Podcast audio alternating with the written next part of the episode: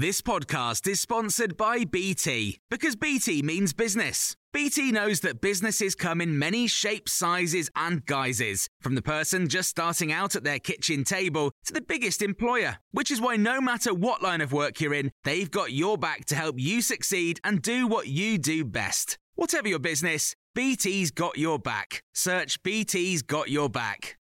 This is the Times evening briefing on Tuesday, the 25th of May. Shadow Health Secretary Jonathan Ashworth has hit out at changes to coronavirus restrictions affecting eight areas of England, saying it's local lockdowns by the back door. The updated advice issued on Friday was published on the government website for areas including Bolton, Leicester, Kirklees, and the London Borough of Hounslow. All have high rates of the variant of concern first found in India. Vaccines Minister Nadhim Zahawi has told MPs they're simply urging people to be cautious. Meet outside rather than inside where possible. Meeting indoors is still allowed uh, in a group of six or two households, but meeting outdoors is safer.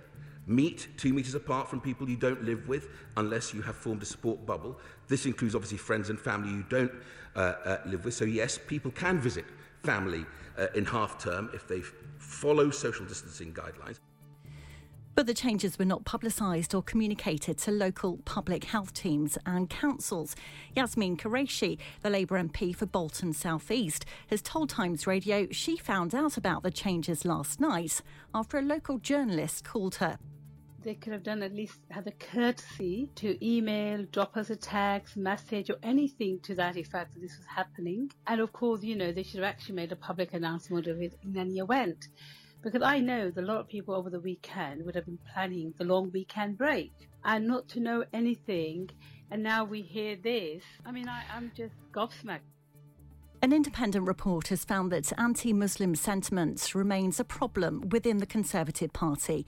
The report's author has also criticised comments made by Boris Johnson in a 2018 newspaper column.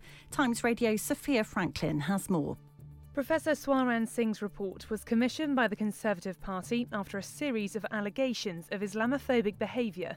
While the report concluded the party wasn't institutionally racist, it found anti Muslim sentiment was present at local association levels. It also criticised a 2018 newspaper column by Boris Johnson, where he described women who wear the burqa as looking like letterboxes.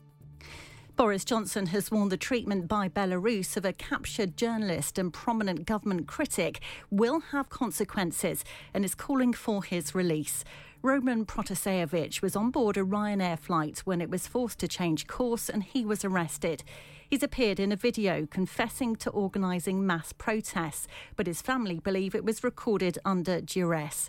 British Airlines have been ordered not to fly over Belarus, and President of Estonia, Kersti Kaljulaid, has told Times Radio that the West should go even further.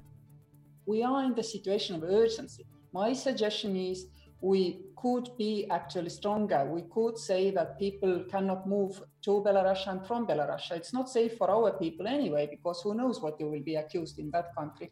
And Belarus is anyway able to control their borders. It's semi-permeable. They do not let people whom they don't want to exit the country to come and escape into Europe anyway. You can hear more on these stories throughout the day on Times Radio.